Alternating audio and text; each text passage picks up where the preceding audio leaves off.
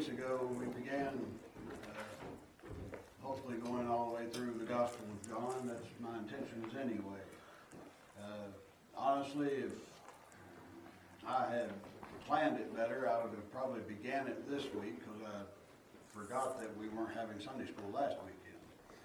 Uh, But that's neither here nor there. We started it two weeks ago, got through the first five verses of the first chapter of the Gospel of John.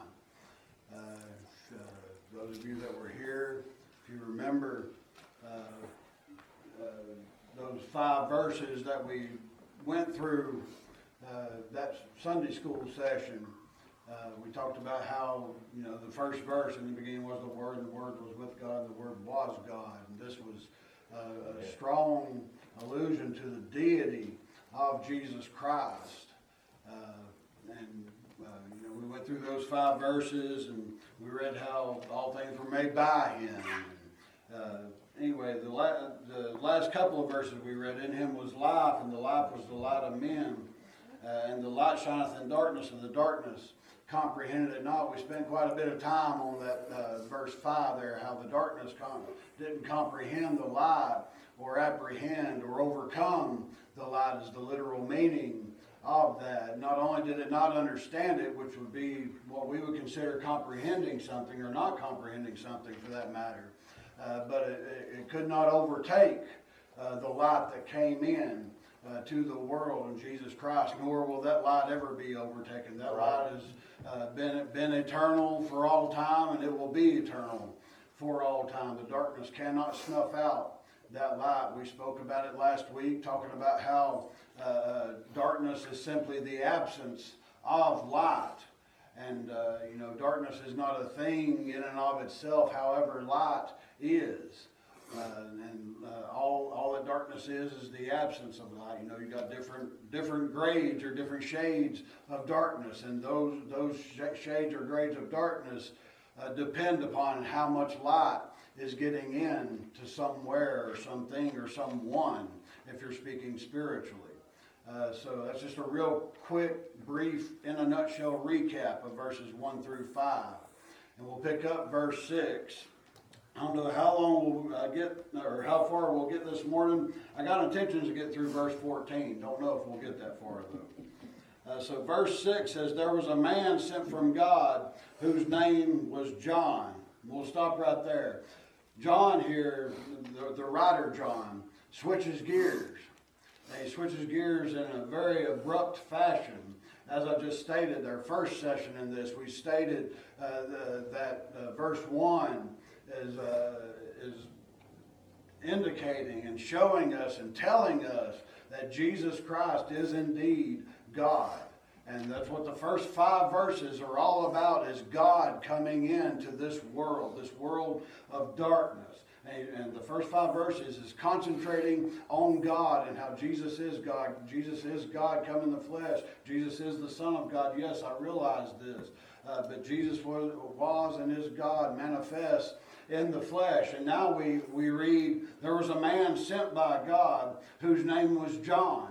So we've gone from God to a man here on planet Earth. John uh, very abruptly switches gears here, speaking about this man, John. Verse 7 says, The same came for a witness to bear witness of the light, that all men through him might believe. So we've gone from talking about man, or talking about God, to talking about a man. But he states here in verse 7 the same came for a witness to the light or for the light. Uh, the same came as a witness about this light that had come into this darkened world that was, that was dark 2,000 years ago and it's dark nowadays. But this, this verse speaks volumes. It speaks volumes not just about John, John the Baptist. It not only speaks volumes about that, but it says he came as a witness to the light. And this is a this is a particularly, uh, in my opinion, it's a disturbing verse in the Scripture. Why is that? Because it talks about what John came to do, what John was sent to do, I should say, what John the Baptist was sent to do, to bear witness of the light. Who needs to be told that there's light? I mean, you know, when when the sun's shining in all of its fullness and, and all of its radiance, There's only one, one type of person that needs to be told that the sun's out, and that's a blind person. So John was sent to be a witness to the light that had come into the world. He was sent to tell people the light is here. And we, re- we read on down, we're not going to get into it just yet, but on down in this same chapter, uh, we read about how he came into the world. And we read about he came into his own, and his own received him not. We read about all these things. But he came to tell everyone, not just the Jews, he came to tell everyone that light has indeed entered into the world. A.W. Pink described this as a pathetic statement about the condition of the world, about the condition of humankind in general. And folks, it is no different now. It's still a dark world, and there are still a small people out there that are proclaiming that light has indeed come into the world, that light being Jesus Christ and, and that light has come into the world. It has penetrated the darkness. It has done what it's going to do. The light did what it was going to do while it was here, and that light now sits to the right hand of glory. It sits to the right hand of the Father now. That very light does, but it has already been here. That light has already been crucified. That light has already been buried. He's already resurrected. He's already ascended unto the Father. There's still a handful of people left on this planet that are proclaiming that light to the world. But that was John the Baptist. That was his, that was his main objective. That was the main reason that he was sent uh, by God, was to proclaim that light had entered into the darkness. The same came for a witness to bear witness of the light that all men through him might believe. This doesn't mean John the Baptist saved people. No more than it means that when I preach that I save people, or when Vern preaches he saves people. I have no power to save anyone. The Bible says that the gospel of Jesus Christ is the power of God Right. unto salvation. It has nothing to do with me. All I can do is proclaim the light. All I can do is tell people about the same light that penetrated into my dark soul and into my dark heart. And, and I can tell people about that. I can bear witness of that. Preachers would do good to read this, to understand that, that they have no power to save. And, and, and, and haughty Christians would do well to read this, to understand that, that they have no power to save. All that power and all the saving comes from God and only from God. But he was sent to bear witness of this light that all men through him might believe. How could all men through John believe? By him bearing witness of the light. So I encourage you, if you're here and you're born again, share the gospel, testify the light, bear witness of that light, bear witness of Jesus Christ who saved your soul. Because unless people know about Jesus, they will never, ever, ever be saved. Amen. It is Jesus that, uh, that is able to save. It is Jesus that was crucified. And it was Jesus who was resurrected, and it's his blood that is able to save. Verse 8 Right. He was not that light, but was sent to bear witness of that light. This speaks volumes upon volumes of John the Baptist. John, you might hear me as we're going through the Gospel of John refer to him as John the Revelator, which he, he, he was John the Revelator as well. But John the writer here, John the disciple or apostle of Jesus Christ, speaking of John the Baptist, he says, He was not that light. This speaks volumes of John the Baptist. In other words, there were evidently people when John was writing this letter that thought that John the Baptist was the Messiah. And we know that John had followers, which was not an uncommon thing for rabbis or for teachers uh, of, of the Word of the Old Testament Scriptures. It was not an uncommon thing for them to have disciples. In fact, when, uh, in the Gospels, we read about disciples of John the Baptist. In the book of Acts, we read that there were people that had heard of John but had not heard of Christ. So this speaks volumes about the life that John the Baptist lived. It, speak, it speaks just oodles about how he lived and how he acted and how he presented himself as he was bearing witness of this light because John, the writer of the gospel, the apostle of Jesus Christ, John, had to, ver- or had to tell people he was not that light. He was not, he was not that light, but was sent to bear witness of that light. That was the true light which lighteth every man that come into the world. That was the true light. That was uh, the real light. That was the original light. Jesus Christ being light himself. And we know this from verse 4, we read it a couple of weeks ago. In him was life, and the life was the light of men. The life of Jesus Christ is the light of men. That's not just talking about the life that he lived while he was here for 33 years. Jesus Christ is life and he has always been life. Everything about the eternal Godhead has always been eternal. It has always been forever. It has always been immortal. So he has always been life. He is the very origin of life. He is the origin of life. Light. And John, the writer here, says that he was the true light. He wasn't the false light. He wasn't a light. He wasn't like you and I who are sitting here saved and born again, luminaries of some light. You and I have no light within ourselves. We reflect the light of Jesus Christ in our life. When we sing that song, Let My Life Be a Light Shining Out Through the Night. When we sing that song, folks, we have no light within ourselves. Right. Our light is, is, is a reflection of Jesus Christ. We are still sinful creatures here on this earth, but if we've been saved and we've been born again, we reflect the light of Jesus Christ. It's no different than the moon. The moon emanates no light of its own, it reflects the light of the sun. It creates no light in and of itself.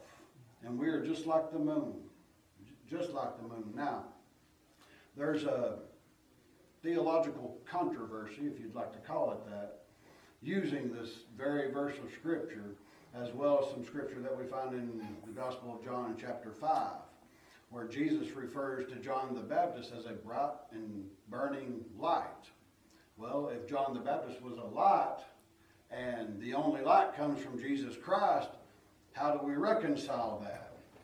Well, the original Greek term is actually a lamp in chapter 5, not a light itself.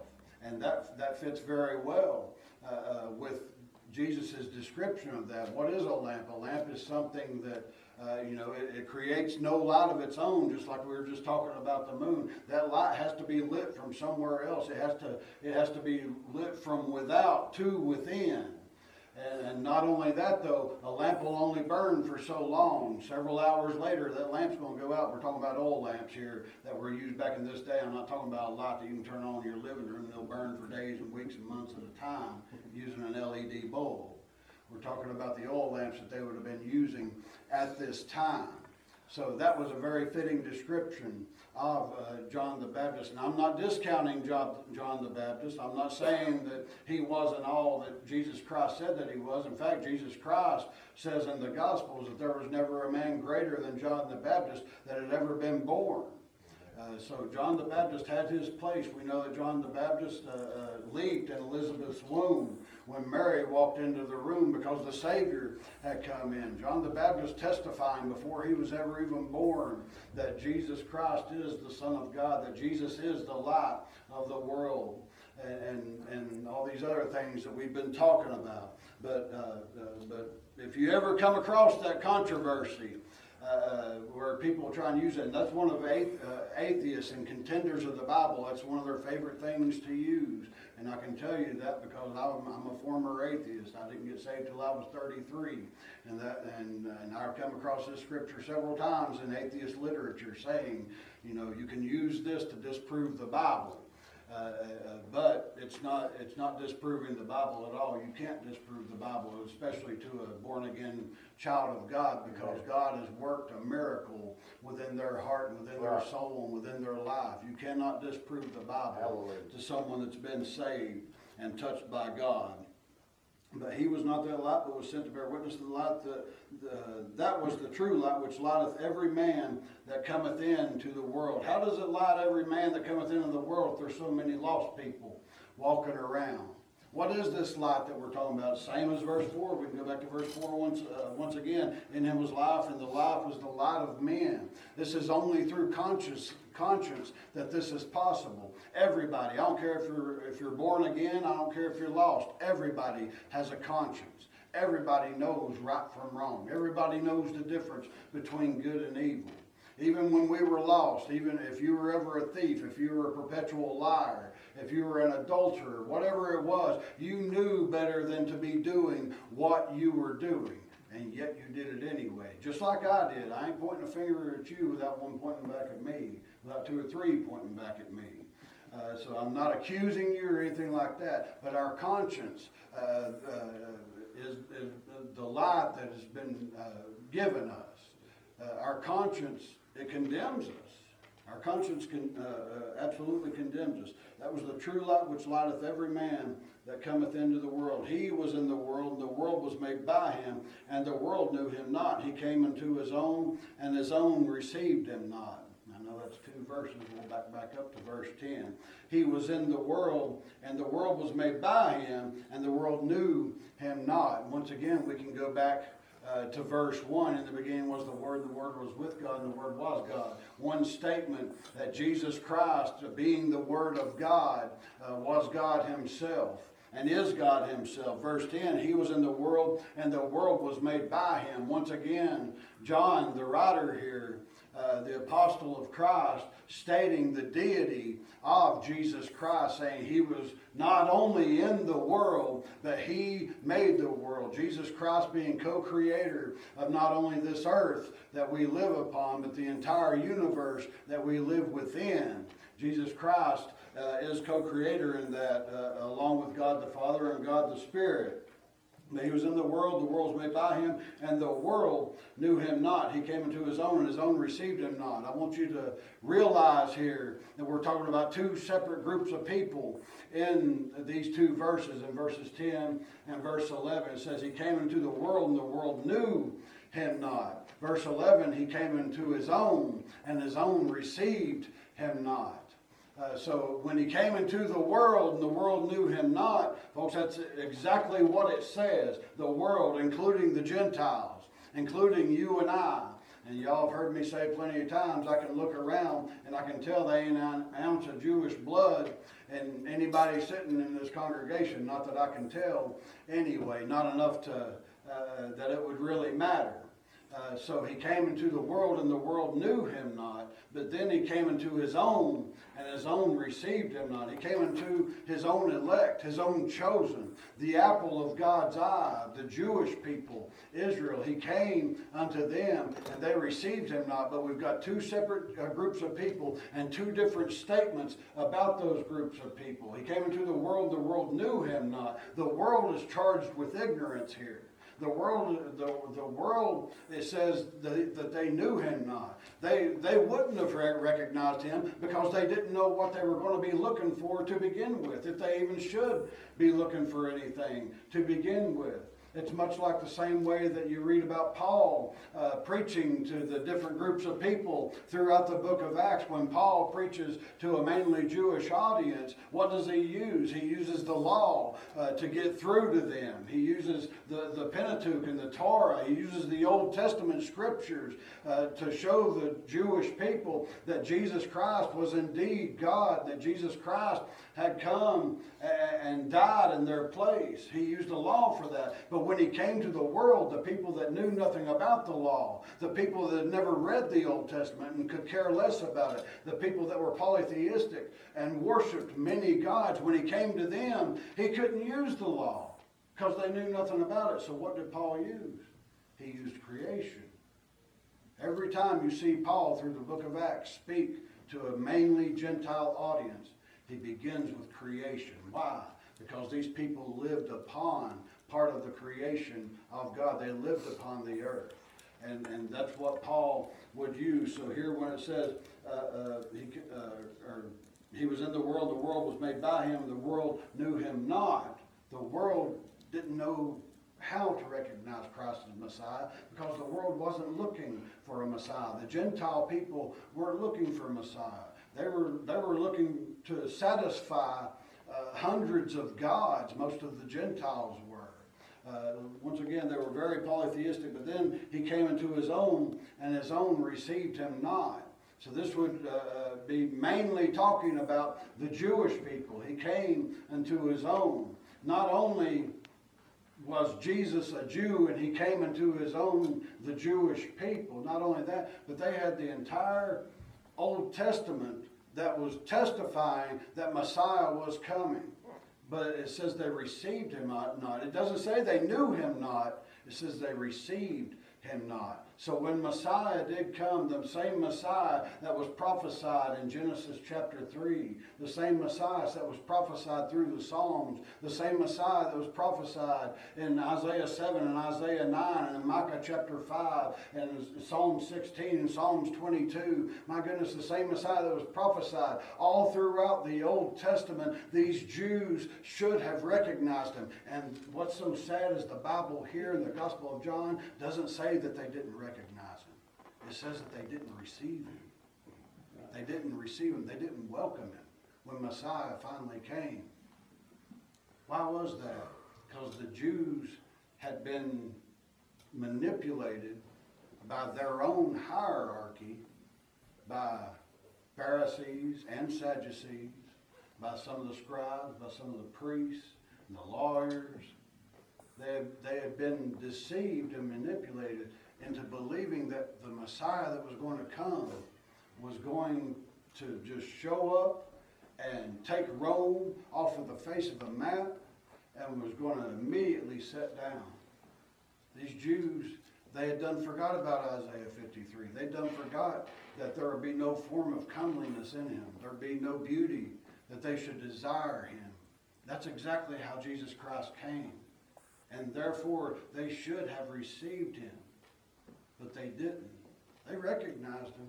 Many of them recognized him as Messiah, but they didn't receive him. They didn't welcome him into the, in, uh, uh, on to the very planet that he had created. They didn't welcome him into his own family, the people that he had chosen, the Jewish, the Jewish uh, uh race that Abraham had begun by, by the choosing Oh, of God. So this is a very sad statement of Scripture in verses 10 and 11 that the world, they were just ignorant of Christ.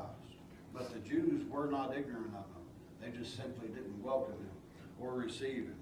Verse 12, but as many as received him, to them gave he power to become the sons of God, even to them that believe on his name, which were born not of blood, nor of the will of the flesh, nor of the will of man, but of God back to verse 12. But as many as received him, I want you to pay attention in this verse, there's two different tenses in this verse. But as many as received him, that's past tense, to them gave, that's past tense, he power to become the sons of God, even to them that believe, that's present tense. Even to them that believe on his name. So, as many as received him, we're talking about uh, who is John writing to? He's writing likely to a mainly Jewish audience at this time uh, that, that he was writing. He says, As many as received him, past tense, to them gave he power to become the sons of God. He gave them power, past tense, to become the sons of God. Then he goes on to say, even to them that believe, present tense, in his name or on his name. So we go from past to present. So he's saying that as many as believe, God gave them power to become, uh, or Christ gave them power to become the sons or the children of God. If you read this in the original Greek, uh, uh, children is actually a better term than sons. Is that includes everybody? Uh, so you women, you're not excluded uh, from that, which I'm sure you realize that anyway. But it's nice to have some confirmation sometimes. Uh, but to, to them gave he power to become the sons or the children of God. But then it goes to present tense, meaning it, it continues on.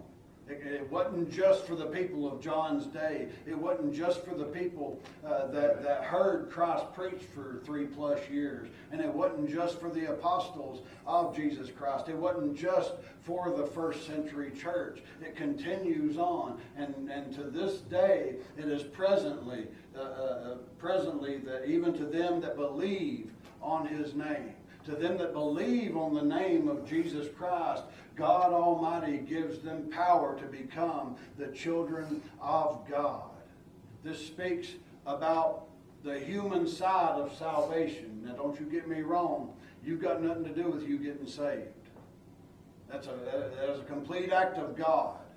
It has nothing to do with you. It had nothing to do with me Right. when I got saved. It is a complete and total act of God. Y'all have heard me say it countless times. It took God to show me I was a sinner. It took God to convict my heart. It took God to save me, and it'll take God to get me home. It is completely and utterly of God. Salvation is. But it says, uh, as man received him, to them gave he power to become sons of God, even to them that believe on his name. That's the human side of it. Them that believe on his name. We must believe on the name of Jesus Christ. Then we have the divine side of it, or the godly side of it, which were born not of blood, nor of the will of the flesh, nor of the will of man, but of God. This is the divine side of it. We have the human side. We must believe, yes. But what are we believing? We're believing in the very light. If you go back to verse 6 and verse 7, we're believing in the light that John the Baptist was witnessing of. We're believing in the light that John the Baptist was testifying of, that he was telling the world about. We're believing on the name of Jesus Christ. Jesus Christ being light, which were born not of blood. In other words, it's not an inherited trait that we get just because my mama's saved don't mean that I'm going to heaven. Just Right. because your mama, your grand, grandmother, your granddaddy uh, was saved, or maybe uh, you've got preachers all up through your lineage, uh, that doesn't mean that you're saved. It's an individual salvation. Amen. It's a, it's a, it's a God that wants a personal relationship with each individual creation that He has, each individual person that He has created. God wants an individual relationship with those people. Therefore, it's a personal and individual salvation that you possess, just as it is that I possess. So it's not of blood, nor of the will of the flesh. Praise God for that, because the Bible says there's none that seeketh after God. No, not one. There's none that seeketh after righteousness. It's not, it's not our nature to seek after God. It's not our nature to will that God save our souls. It's, it's not in us to do that. So praise God that it's neither by blood, which the Jews thought that it was, and it's neither by the flesh, uh, because nobody, uh, nobody has it in them to will that God saves their soul, uh, nor the will of man, but of God. And once again, it took God, it took God to make the plan to begin with. Before the world was ever created, when the entire universe sat in darkness, before it was ever spoken existence, God came up with the plan of salvation because he knew what man would be. He knew what man would become. He knew how he would create man. He knew that he would create man in his own image, just as he did Adam in the garden. And folks, when he created Adam, he created him in his image. He created a perfect human being. But sin entered into the picture. God doesn't create anything imperfect. God created a perfect human being, and he created a perfect helpmate for Adam out of Adam's rib, whom Adam named Eve. For she was the mother of all things living, but that's, we're not going to get into that. But God created perfect individuals uh, uh, when he did that. But God knew that sin would creep in.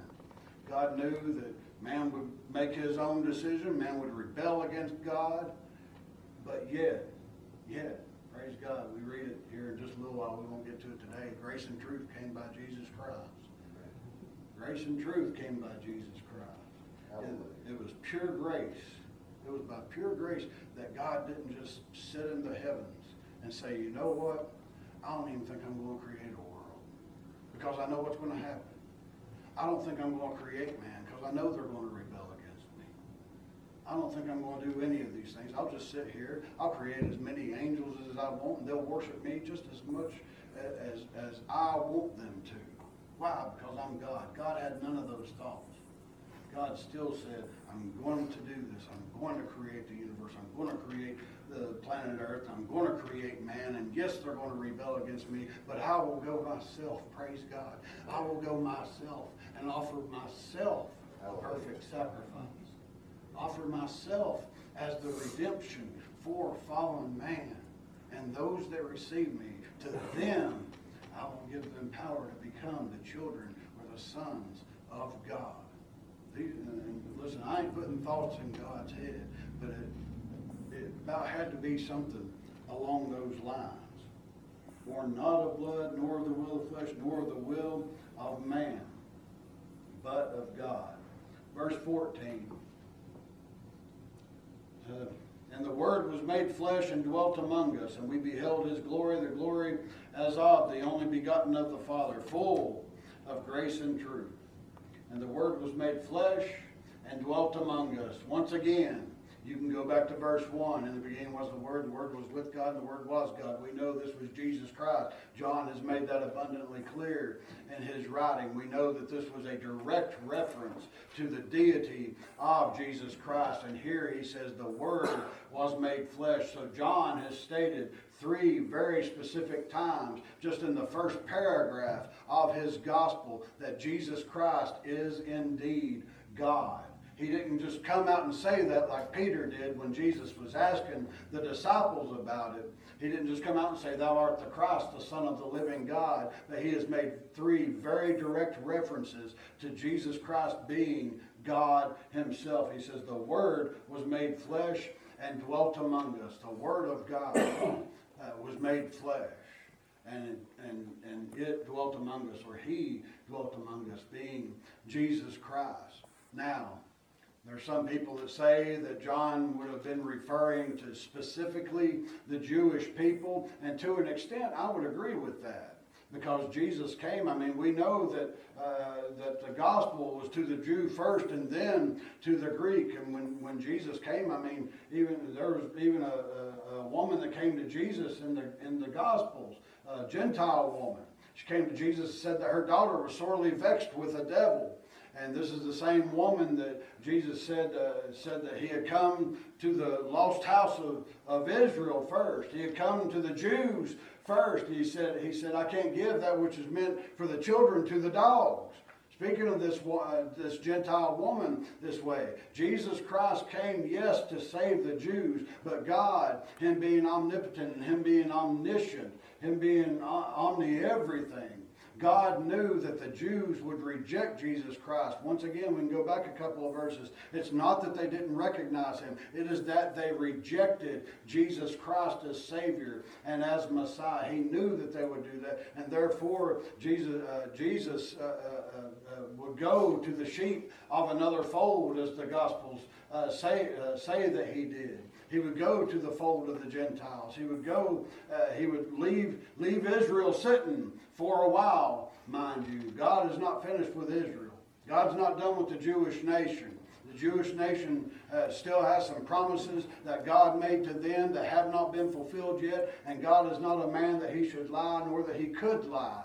God cannot lie. God will fulfill those promises uh, unto Israel. But Israel has been put on the back burner for now because of their rejection of Messiah. And, and, and the torch has moved to the Gentile church for the time being, the time that we are in right now, the time that John was writing in uh, at this time. The torch had been moved to the Gentile church because of the rejection of Messiah that the Jews uh, uh, uh, showed Jesus Christ. The Word was made flesh and it dwelt among us. Yes, he very well could have been talking about only the Jewish people, but I believe personally that he was talking about the entire world. The world knew him not, and the, and the Jews received him not.